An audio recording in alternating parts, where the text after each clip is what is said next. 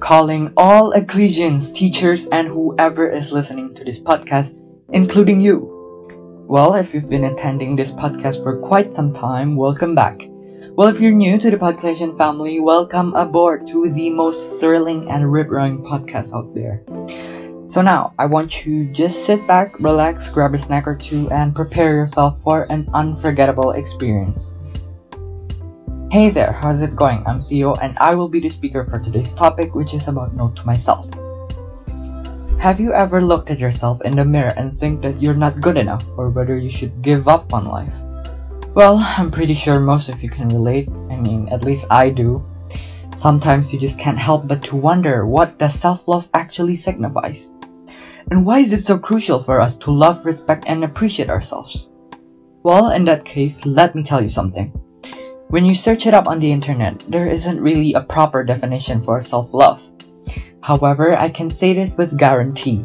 If you adore your individuality with all your heart, then you can finally learn how to love yourself. It is true that we are the so-called narcissistic generation, and social media often inflates our sense of self. Many of us usually struggle with self-doubt. To feel insecure is totally a typical thing to do for us teens. But just remember to not overdose on your own insecurity, or it will eat you alive, and gulf you into pieces. Insecurities could take charge in every aspect of your life, and it can influence you in such many ways.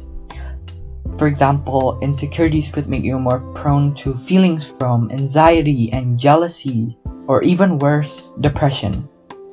Luckily, I've got a few tips and tricks up my sleeves in order to overcome the so-called flowing insecurities and finally establish your own self-esteem.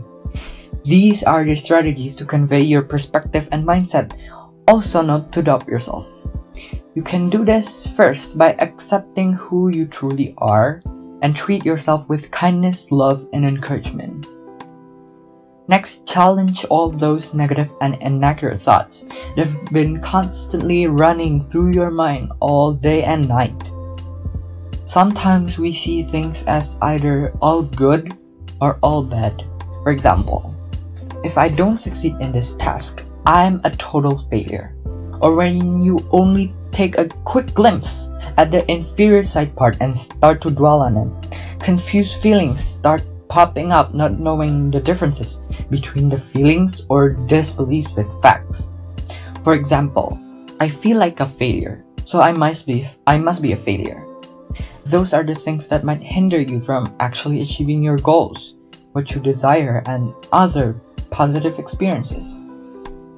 So, the next time anyone talks negative stuff about you or brings you down, always remember to reflect on yourself. Don't let their words destroy you. Instead, make all those negative words into motivation and encouragement for you to become a better person. Convert the negatives into positives.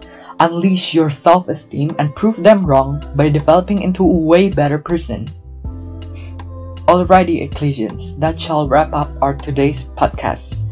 From the bottom of my heart, I represent the whole Ecclesian gang. Would like to personally thank you for tuning in to our podcast. It's been an absolute pleasure, and we sincerely hope to see all of you back in our many to come podcasts in the future. But for now, peace.